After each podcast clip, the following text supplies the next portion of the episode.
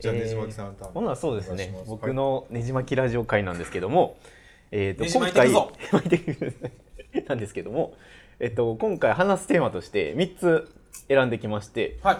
1つ目がコロナ禍に学んだこと、まあ、せっかく、まあ、こんな辛い日が続いたんでなんか得た知識をみんなからちょっと得たいなと思って、うん。えーコロナ禍に学んだこと。で2つ目が、えー SDGs って言葉流行ったじゃないですか。うんなんでサスティバサスティナブルな暮らし方のための工夫をなんかされてるかなって話と、うん。で3つ目が2021年まるが来るかってことでなんかか？これが来るんじゃないかっていうトレンド予測的な話をしようかなと思ってます。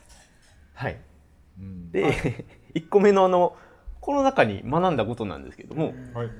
僕まあ大体なんか3つぐらい個人的に思ってるのがはい一つがその人間の適応力って結構すごいなと思って、こんなに外出できなくなったとしても、うん。オンライン飲みなんかオンライン飲み会とか結構保守的な日本でもリモートワークとかう、ん。もう割となんかなくしたりとかね。うんそうですね。なんでそういうとことかなんかあります？学んだことって。うん学んだこと今ね日、いやでもその日本でもリモートワークって言ったけど今割とみんな出てきてるわけやんか。ということはやっぱり中途半端やし、ブームに乗るっていうところは日本人得意やねんけど、うんやっぱりちょっと飽きてきたら やっぱりなんかもうええんちゃうかみたいな感じで今の状況になってると思うから、まあなかなかそこは難しいけどな。この中で学んだことといえばやっぱ付き合っててよかったなと思います。ちょっと申し訳ないね。なんか付き合ってない人が何人かいる中で言うのに申し訳ないけども。やっぱり何やか言うて連絡できる相手がいたりとかちょっとそういう日々のねことを報告したりされたりワイプに文句言ったり。されたりする相手がいるっていうのはやっぱりありがたい話だし、まあ、そういう人の話も聞けるから、まあ、そういう友達でもいいと思うんですよぶっちゃけね、そうそういうのを感じる今年だ1年だったですかね。でもですよね。はい。そうなんですよ。2つ目もその人のつながりって大切やなみたいな思って、うん。でなんかそうなんですよ。コロナ禍になってなんか普段連絡しなかった人にもあえて連絡するようになって、そうですよね、なんかすごい疎遠になってた親戚とかからねいきなり年そ年年越しそば送るわとか言ってね。いいですね。連絡来たりしてね何返さなあかんねんよとか思うよね そんな来たら。ね。確かに。まあでもこういうポッドキャスト自体がちょっと本当にありがたいというかこういうチャンネルがなければ、まあ、また全然違う景色を多分見てたと思うので、まあ、何回かイベントもできたしねだから良かったとは思うんですけど。バーベキューも楽しかったしね。そうですよね。何気に何回か今年イベントしましたよね。なんかね。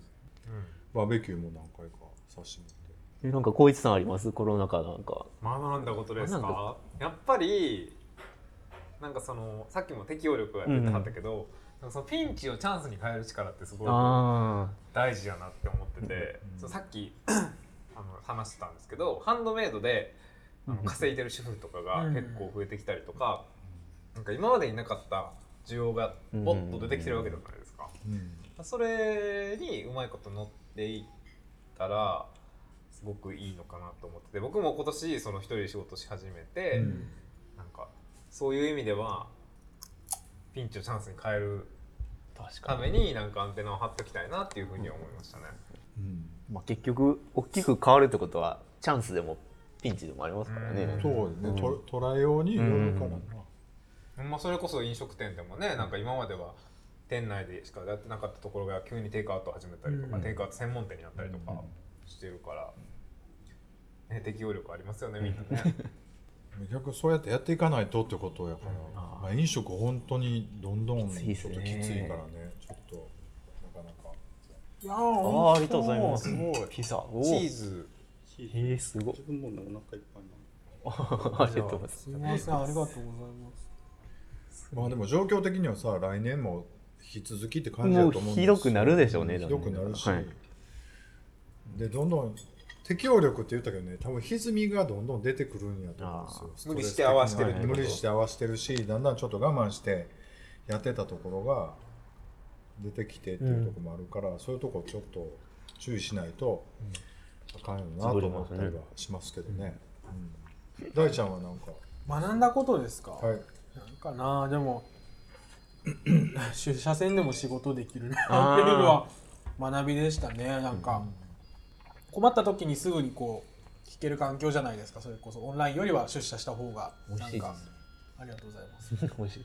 なんですけど別になんかいけるもんやなって思いましたしなんか、オンオフがっていうふうに思ってましたけどそれこそ通体筋がオンオフのスイッチ作ってんのかなって思ってたんですけど、うん。別になんかちゃんとやったら全然家でも仕事できるなって思いましたしなんかやりよし次第やなっていう、まあまあ学びっぽく言うんやったらっていうのはありましたね。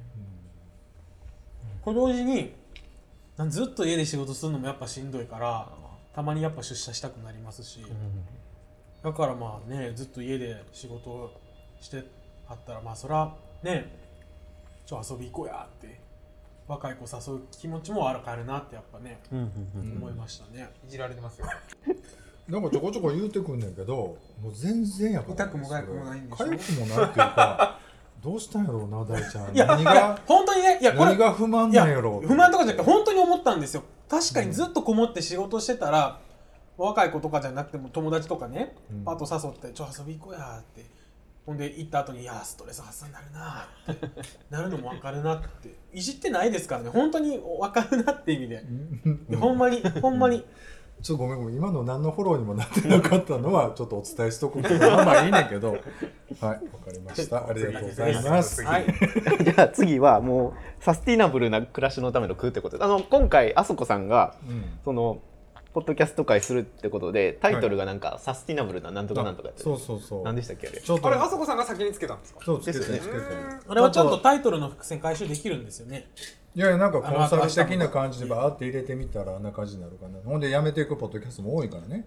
持どうやって持続できるかっていうところをちょっと話してもいいかなと思ったんで、ううそうってことで一応そのサスティナブルな暮らしのための工夫みたいなのを一応入れたんですけど、ははいいはい。はいどうぞ。断捨離です。おー。これはもう間違いなく。えあのちょっと待って今なんかすごい散々物欲の話でしたよね。いやってなるでしょってなるでしょ、これからですよ。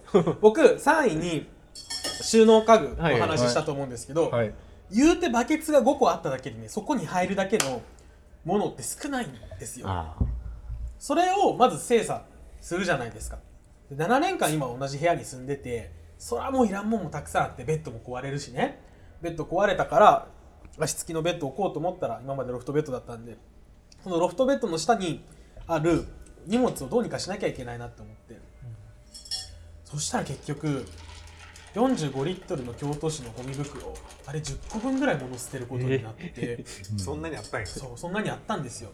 ほんでそれでできたスペースで本当に欲しかったものだけ置くようにしてるんですけれど、やっぱり物が少ないんでその1個なんかアクションしようと思ってもフットワークが軽くなるんですよね。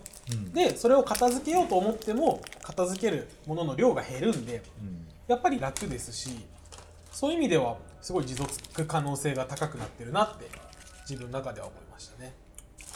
まあ、持続するにはどんどん捨てていかないとってこと。そう、あ。うん。そしたら断捨離ってなんか考え方的には幸せを呼び込むための余裕を作るっていうふうに言われてるらしくてだから別に断捨離して物を買うで物が増えていくっていうのは自然なことらしいですよ、うんそのミニマリストとかはまたちょっと考え方違うんでしょうけれどまあでもでもでも本当に欲しいものだけ今の身の回りにはあるなって思ってそれはすごいいいことやなって自分では思います、なるほどね。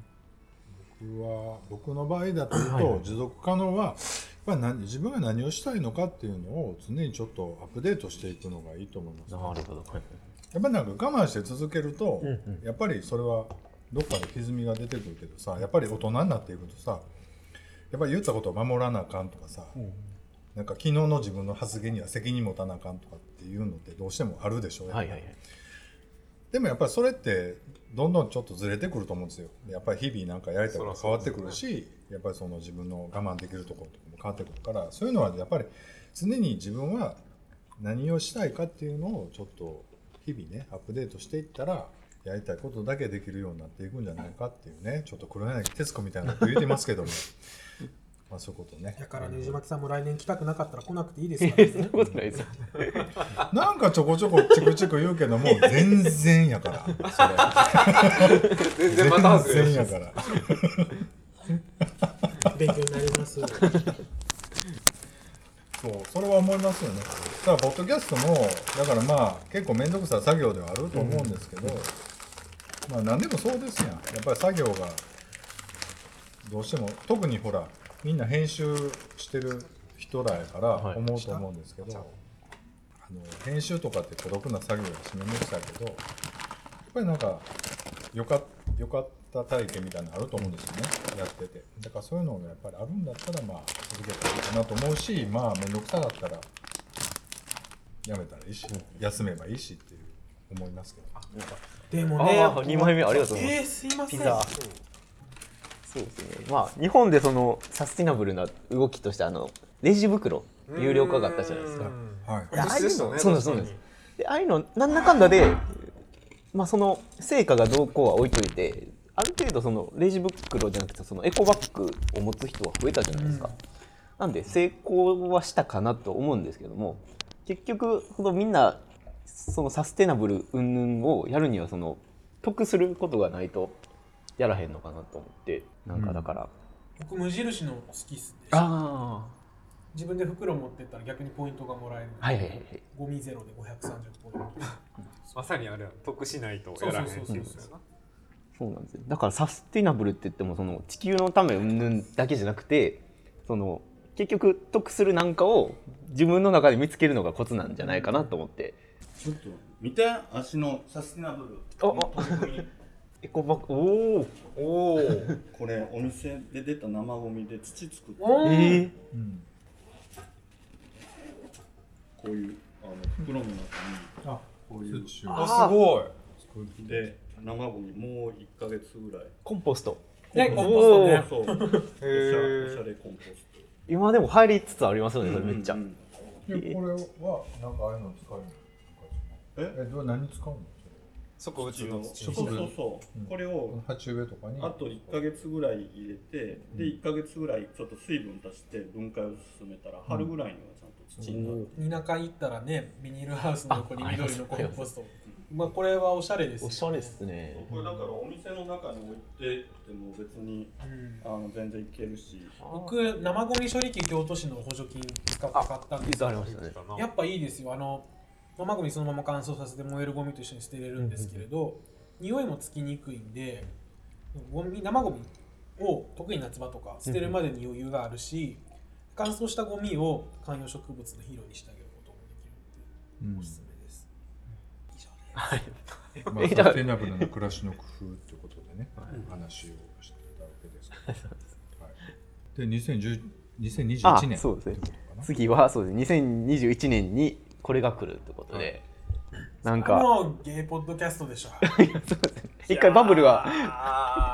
ほんまそれこそ大輔君がバブル弾けたって言ってたけど。でもちょっとわかるでしょ言ってることまあ、それはいいとして、そのなんかゲイを売りとしてやっていくのっていうのがもうすでになんかその時代に合ってないんじゃないかなって思いました。その話を聞いて。バブルが弾けたってもうニュートラルなもんにそうそうなったというか。そうそうこう言っちゃなんですが形式っていうかそのなんかゲイは付随要素ですみたいな。とこあるゲイはやん要素？うんみたいな。言ってはるとことかあるやん。でもバリバリ押し出してたやんかだからそういうんなんじゃなくてほんまにもう触れるか触れへんかぐらいのレベルで普通なんかでも、なんかね最近 YouTube 見てて思うんですけど本当タコツボ化というかあもうチャンネルこのチャンネル見てる人はそういうのばっかり見てる。景色が全然違うわけよ、だからゲイチャンネルとか見てる人はそれこそもう免疫もすごいついてるしそれこそもう、まあ、またゲイなの？とか いう感じだけど多分そういうの全く見てない人はえこれこの世界何っていう人って意外とおるし、いますね。すごいそういうのあると思うから難しいとこやと思うで。なんかそのでも違うこういうゲイもいるとか、もっと多様なゲイがいっぱいいるっていうのを見せる意味ではまあゲイ推しはするけど別にほげる必要ないし、なんかおしゃれである必要ないし、なんか料理得意な必要ないしみたいなところはなんか出して別に発信したらいいのかなとは思うけどな。僕も一応ゲイ的なゲイポッドキャストっていうのは薄いかもしれないですけどなんか音楽とか映画に絡めてそのゲイ視点で語るっていうのはうん。なんかまだいけるかなと。別にそんな押してないですけどねゲイとして。宮脇さんブレないですよねでもね。運営方針の話になってしまいますけど全然前から変わってないからいやいやいや。すごいなと思って。それに比べて明日もゲイなんですよ。えでもそすでに明日の話してんですけどなでも全然分かってないわ。明日もゲイっていう意味。わかる？あの英語を翻訳して。あの英語の副題つけてる。からあれを翻訳してくれたらええねんから。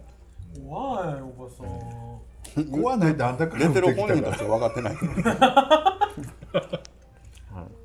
で、えっと、2020年何が来るか21って話ですよ。ね年これが来るっていうのは、まあ、さっきちょっと無目的キャストの方でも喋ったんですけどもお香とかうん。ルームフレグランスはもう間違いなく来るかなと思ってて。てかもう一応コロナ禍その始まった時ってもう2020年冬になったらもう収まってるんじゃないかぐらいの勢いでやったじゃないですか、初めの初期の初期は。けど結局はもうあとは23年多分付き合わなあかんっていうもう現状があって。そしたらもう家の中の環境をどんどん良くするしかないなっていう方向になるじゃないですか。なんで、まあ、今まで日本ではそんなにメジャーじゃなかったルームフレグランスとかお香とか他にもなんか観葉植物とかはなんか来るんじゃないかなと。思う。うん。で僕も去年じゃあ今年か。今年お香を置いてなんかすごいライフんなんかクオリティが上がったんでそうそうお香は来るかなと思ってます。でも今年誕生日ね、なんか全員が香り物だってえくれた人が、まあだからハンドクリームとか、そのなんか本当ルルームフレグランススプレーとか、なんか逆 逆にえ何足臭いん 聞いたわ。そんなみんな。みんながくれるから？そう。いやでもそういう感じなんやなってそう、さっき言ったみたいな、やなと思って、そう。あとだからあとさ今仕事で結構今サブスクで食品のこととか、そのメンズコスメのことやってんだけどもう今そのサブスクでこう定期購入がすごい増えててそれはまあまあ、それがこうビジネスモデルとして流行ってるっていうのとやっぱりそのさっきのやっぱ毎日の生活を良くするっていうだからもう同じものをずっとこう毎月使い続けるみたいな意識が変わってきてんねやなっていうのはすごい今年めっちゃ多い。いろんな分野がサブスクになっていってるんで、うん。それこそさっきのサステイナブルの話もそうですけど観葉植物とかをなんかサブスクしたりとかしたら、うんその一月はこれみたいな。でその次の月はこれみたいな。あとはでもで B2B ですもんね共有できます。そう。そう B2C になってる。う。ん。そう。なんかお花とかもあるしね今。花うん。花束があのちっちゃいやつにちっちゃいブーケが入って本当にこうぺちゃんこみたいなんで入ってるんだけど開けるとブーケみたいにな。それをこうそれがまあ月に何回か届いてこう本当にこれぐらいのに生けれる花があの届くっていう。サブスクな。うん。そう彼氏がサブスクとかってどう？そういう意味だとどう？大歓迎だけど。いやそうやろ。言うと思うけんでも彼氏がサブスクって割となくないと思う。ああなるほどちょっとどういう意味 いやだからもう1ヶ月だから週1のデートみたいな感じで、まあ、月いくらか。私全然いいそれ。来月は違う人。でちゃうちゃう。ほんで気に入ったらまあその子で続けられるけど。コンティニューやし、まあ、チェンジやったらチェンジ。へえ。みたいな感じでまあ、うん、だからそういうおっちゃん結構おると思う。あの何が楽しいってね金おな金を払ってるから来てくれるって気気楽さプラス言うてこいつ俺のことほんま惚れてんちゃうかっていう そのなんていうのプラスアルファのワクワク感。そうそうなんかこうあ今照れ笑いしたんこれ本気で俺のこと好きになっちゃうだからな。みたいなちゃちゃ売り線には行くおっちゃんいっぱいおるわけよ。だからお金持ってた小銭持ってたらね。でも売り線じゃない。ちょっと。大丈夫。忘年会なんであの一応全部流してます。あちょっとちょっとバーチャルになんかちょっとだからなんだ同伴でちょっとほら売り線の店行ってから同伴でちょっと飯行ったりとかす回転寿司行ったり寿司屋行ってでまあちょっとちょめちょめしてからでまた戻ってきてとかあるわけやんか。あんねんけどそういうシステムが。でもそれをちょっとまあサブスクでそういうことやるっていうのはもうありやろうなと思って、うん。でまあそれでバイトする子もおると思うね若い子で、まあ学生でな。それはいるでしょうね、なんかでサブスクやったらさ、なんかそのいちいちこう、えなんでなんで弾いてんの？違う違う違う。今さ今リアルに想像して楽しくなってきた。ウーバーみたいな感じでああめっちゃ今人恋しいっていう時にピッてやったら現在地もピ出る。ッてなってそう。もう今自転車で何々君があんたんちに向かってますっていうのがこう自転車がこうなっていってるのを「もう早起きて!」みたいな。いやだからね「ダメだ待ってたよ!」ってなって。ちょちょほやりた。いねでも人は恋しくなるわけよ。どいてって。だから自分の部屋はなんかいろいろな観葉植物置いたり匂いつけたりするんだけどやっぱり人恋しくなる時に2021年はなんかそういうサービスがどんどんできてくると思うのよな。サブスクの友達も欲しい。ほんならその今のゲイアプリってさやっぱり世知辛いやん。なんかもうなんかまあ、もマッチングしてもメッうセージやり取りマッチングしてもなんかもうな。なあサブスクでさ鍋パーティーしてくれる友達3人とか欲しい。でなんか1人が「俺もう料理得意やから今日も頑張るで」てとかやってさもう「ね出てきてるね」とかで言って。もラジオ撮るサブスクはしてはるんでしょ今えそうやよそれじゃそれじゃ嫌なんですか？物足りひんもうでもな優そんないしこと言ってくれだからそういうことはさ言ってくれるってそんないや知らんがな、ね、優しい言葉かけてくれへん。何の話だったっけ？あそうそう。ビッチ今日も可愛いなと人か言っ恋しくてくれへん。なるからやっぱそういうサービス出てくると思うんですけど、2021年。もう全然のんけから出てくると思う。あだから今ほらリアルにそういうとこのあぶれてる人がまあまあそまあ大れは変ですよね今。うん。なんかヘルスとかが、でもそういう人らがパパ活ってこと？組まれるってサービス知ってます、えー、生まれる。なんか話し手役と聞き手役になって、ひたすらクマのアイコンクマのぬいぐるみのアイコンが話をうんそうなんだって聞いてくれるえーサービスがあって、えそれは人が？人が聞いてく人れる。が熊の？人がクマ役になってあ話聞いてほしい人がお金を払う。だからね SNS でだからそこオンリーファンズとかしたらいいと思うね3人とも。ー ちょっとよくわかんないで。すちょっと待ってごめん。一つ言っていい、今日オンリーファンズを初めてやってみたで自分え投稿が配信したんですか？うんうん。課金したあ課金してるお客会な 可愛い子。えじゃあだからなそのがっつりそのエロじゃなくて普通にお話聞きますよみたい。がっつりエロやった。聞いてない。って、あんたそんなことすんのって。誰がですか？キャンディさんうん。全然知らん。ツイッターで見かけた。若い子ですか？ちょっと下の子えOnlyFans を知らなかったからその存ー、在。最初はそうです驚きですよね。あれと本当に誰でもやってる。いやあなんかの普通の。俺やったことないか分からんけどまあできるんやろな多分。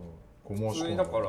なんかオンラインサロン的なこともできるよねあそうやと思う中国人の可愛いちょっと太っちょの子がねやってていくらぐらいなのかなと思ってみたら月に2000円とかかなそれは出せへんわと思って諦めた。出せへんや日本調理は出せるでもなんかそのペイトレンとかさ いっぱいその何やったっけマイクロなんとかっていうなんかその少額であの個人からビ課金して月額で集めるようなサービスアメリカにいっぱいあるから、そういうのを使ったらまあいろいろできると思うし。初期投資がだからいらないですよね、うん。もうだからその話聞くよみたいな。だからでも今ほらインスタライブとかでもやってることって割とその質問見てなんかちょっと答えたりっていうのをもう課金してやるみたいな、うんうんまあ、YouTube もそういうとこあるん。やライブとかってうんうんうん投げ銭とかで。うんうんだからそれもがっつりもう月額でやるっていうのはどんどんでも流行るでしょうね、でもね。会社の今のお客さんにいましたよ。ライブチャットのあのタレント育成してる人で。うん。だからでコロナ禍でそのフランチャイズで契約した会社が3社ぐらい増えたって言ってやっぱりだからこれから来るんでしょうね。でもほら結局去年も話題になってたけどそのなかなかポッドキャスト界はマネタイズが難しいうんんだよね、まあ難しいよね、まあ、ポッドキャストは無理やと思う。ね、マネタイズ自体はね。でポッドキャストの良さっていうのはまあコスト的にやっぱりだいぶ低いからその他の。他があればできますからね、うん他のメニューに比べたら。それでこうなんかなんやろな。そうメディアの一個としてチャンネルとして置いとくにはいいとは思うんですよ、裏話的なこともできるし。結構いますよね YouTuber でちゃんとした動画上げてるけどポッドキャストではほんまに。ああ本音。そうそう。ほんでな視聴者って結構アホやからな。もう動画しか見いひんねん。あ。ほんまにアホな子多いから、あこれねじまけさんのチャンネルやったな ああいやいいですよ。忘年会収録割とざっと流すんで。はい。まあ、ポッドキャスト聞いてる人はアホじゃないってことですよね。意外としっかりちゃんとこうアンテナフォローして。アンテナ感度が高いね。高い人が多いまあだって受け身でポッドキャストってね、うん。YouTube は受け身でも動画にたどり着くことって多いでしょうけれど、ディグラなポッドキャストの場合は、そうですまあ、拡散力がその代わりやっぱりちょっとなああの検索して来てもらわないとなかなかですかね。なんか聞こうと思ってもらう人じゃないとなかなかなんで明日のゲイなんかディスタさんから提供とかあればね。ちょっと今度ほんなら一緒にディスタ取材行こうか？無目的と。無目的僕はだからです全然そういうのじゃないんでうちの番組は何をもごもあのあのね 大ちゃんね毎回言おうと思ったけどね ダメ出し入りました。自信ない発言の時に小声になるのやめてくれる。ほんまに聞き取られへんから。それあそこさんのお耳の問題ちゃいます？いやちょっと聞かしてみカラフルキャスト。あのね喋ってどうですか？そのニラあマンとまあまあまあ。もうそれが最後でしたっけ？でそうですね。他になんか2021年入りそうやなって思ったのがそのさっきの人のつながり云々の話なんですけど、その海外とかではなんかクラブハウスっていうそのオンラインの匿名ボイスチャットみたいなのが今めっちゃ流行ってるんですよ。はいはい。で結構人の声の温かみみたいな。ややっぱ文字とか、その YouTube で受け身よりはそのお互い知らん人でも喋るのがこう癒しになるみたいな。ね。そうそうで海外でもそういうのが出てきたり、Twitter とかでも最近スペース2日前ぐらいに新しいサービスが始まりつつあってなんかオンラインチャットを作って知らん人と喋る昔さ AM ラジオとかでもさなんかこう電話でこうゲスリスナーさんと喋るみたいな、ああいうの今でもポッドキャストとかそのそれこそそのオンラインのやつでもやったら面白いかもしれないですね。確かに。え何人ぐらい入れるんですかそのチャットの。おいやツイッターのスペースはまだあんま見てないですけどでも少数少人数やったと思いあまあ、ますせいぜい3人4人とかですよね。あんまり多すぎると収集つかないですうん。で日本でもそのヤイっていう最近新しいサービス出てきてでおつい一昨日ぐらいに始めたんですけどなんかその10代メインなんですね客層は。でそのほんまに知らん人が喋り合ってるみたいなほんまにダ話なんですけども。へーなんか趣味とかそれぞれあってカテゴリーが。まあ、今までそんなボイスチャットってあったのはあったんですけどその趣味絞りでできるのって意外と今までなくて。でなんかコロナ禍になってみんなそのボイスチャットとかに抵抗がなくなってきたじゃないですか一般の人でも。なんでそういうところにちょうどあったというかなんか例えばその一緒に勉強しよう会みたいなんで、そんな喋らんけど一緒に場を過ごしてる感とかそういうのがなんか流行ってきてるみたいですね。っていう話です。ね。だって女子高生とかってずっと繋いだままなんでしょ、うん。そうそうそうそういうのです。そういうことやんね、ずっと無音のままお互いにやって「ああ疲れた。うん疲れたよね」とかってずっと。寝るまでここいつうやってさんもでも元彼とそうだったでしょ。うちもそうやっぱ彼氏とは違うんじゃない？それは。友達とずっとえ繋いでそんなん大丈夫な？そのずっと。無意味に繋いでるとかって無意味につなぐぐらいだったら時間決めてちゃんとお話しする方がいいですけど、うん。でも無意味につなぐこともします。よす。る俺絶対無理やわ何のために俺これ電電波使ってんのと思ってしまうかこんなために NURO を契約したんじゃないらいやまあニューラはもう別にあの重量せちゃうからいいけどなんやろなんかまああそこさんは目的はっきりしないことは嫌やからね嫌っていうか、うん、そうやもう。あそこさんの方が怖いですよ。別にいいじゃない。怖ないっ怖い。てミッチーさんの方が怖くないえでも確かにさっき言ってた、うん。そのチャットに抵抗がなくなったっていうのはその僕すごいお姉ちゃんとかから感じてて僕らの数兄弟そんなビデオチャットとか絶対しなかったのに今年になって急にしたしたからびっくりしますよね。でお父さんがめっちゃびっくりしました。お父さんなんかそのはすごい去年ハワイに姉が行ってて、はいはいうん新婚旅行で。それで繋いだんですよ LINE 電話で。その時にめっちゃびっくりしてました。これ今か？今か？かわいい。かわい。いテレビ電話なんてねだって昔の人からしたら考えられない、うん。確かに。うん。それだって無料でできる。そうなんですよ。ね w i f i さえあればね。ね。うん。すごい。ででもね来年だから人とのつながりをこうどうマネタイズするかっていうところをねねじまきさんに別にしなくてはこうちょっともいいですけど、はい、なんかね考えてほしいなコーディングは2人がやってで最後に1個喋りたかったのが、まあ、サスティナブルとつなげてなんですけどフェイクミート植物肉みたいな日本でももしかしたら来るんじゃないかなと思って。あの何だっけ？インインポッシブルフーズインポッシブルミート。ミート2.0みたいなやつ。ああそうそうなんです。よあれカップラーメンのカップヌードルか、はい謎肉。謎肉は。あ大豆かな、うん。なんか大豆ってバカしたんねこうれんえそれは大豆じゃないんですか？あそれも大豆やけど、なんかヘモグヘモグロビンを入れんねんて。血？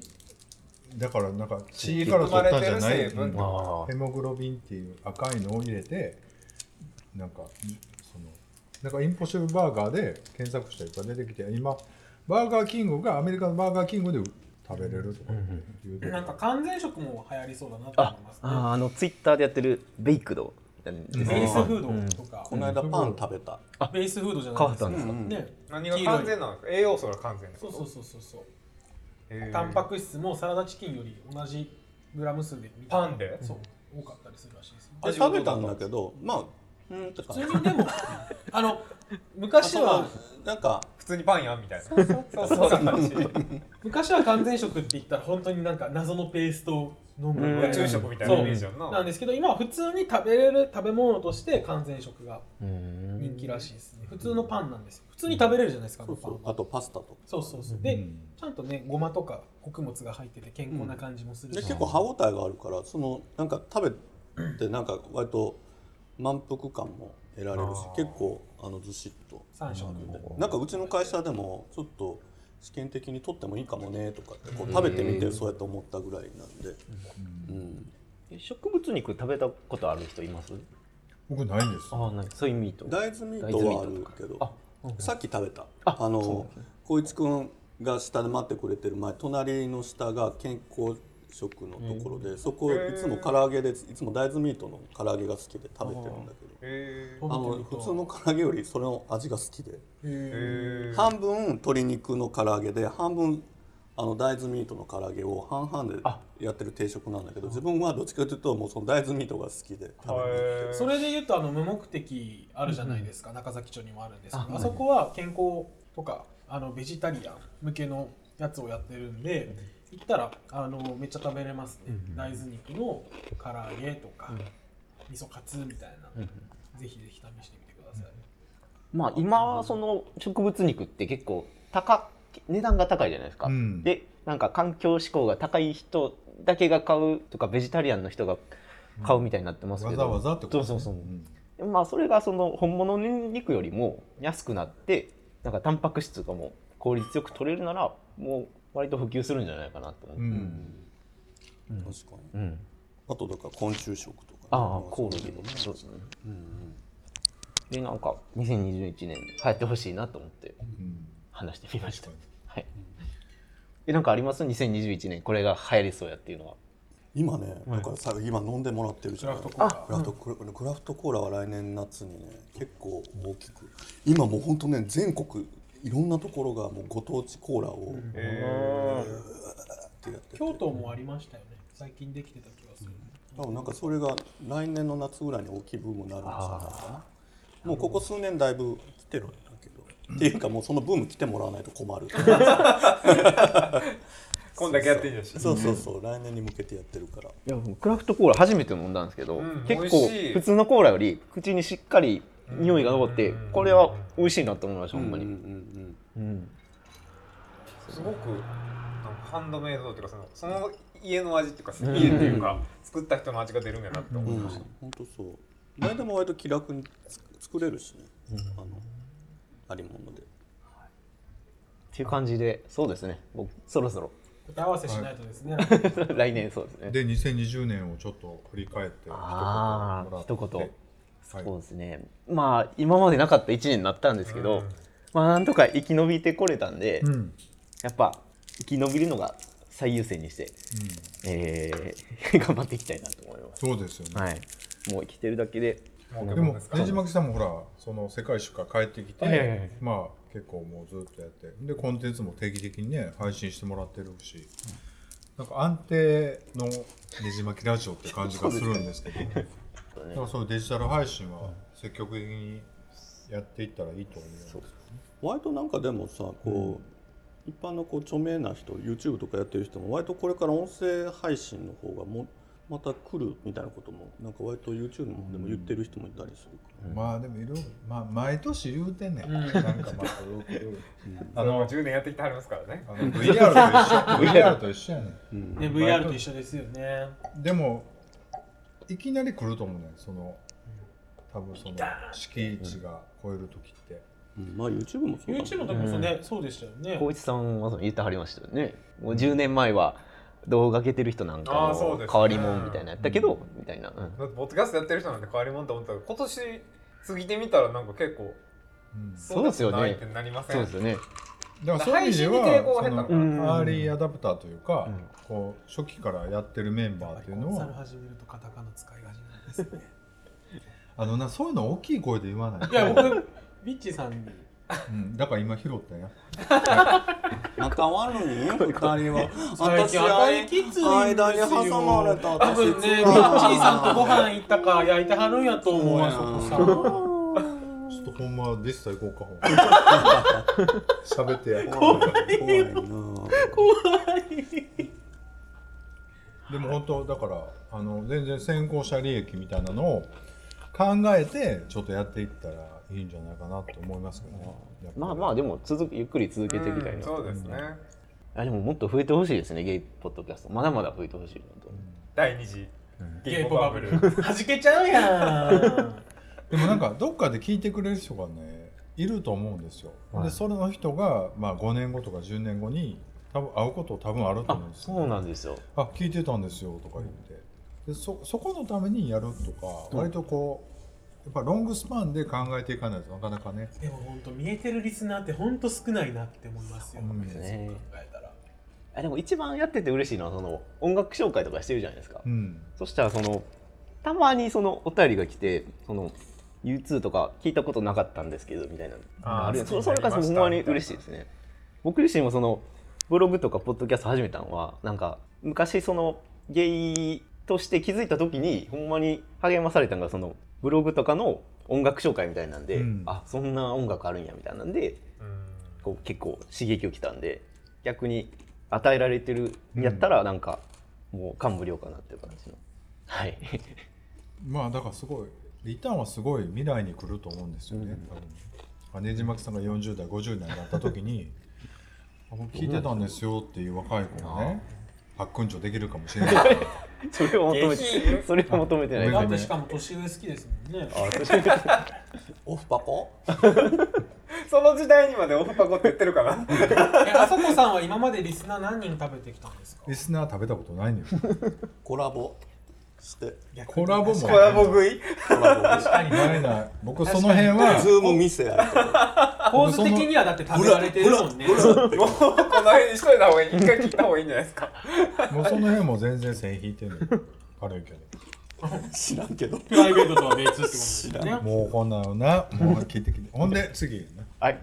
ということでもうねじまきラジオはこの辺で。うん。ありがとうございました。ありがとうございました。ねじまいたたな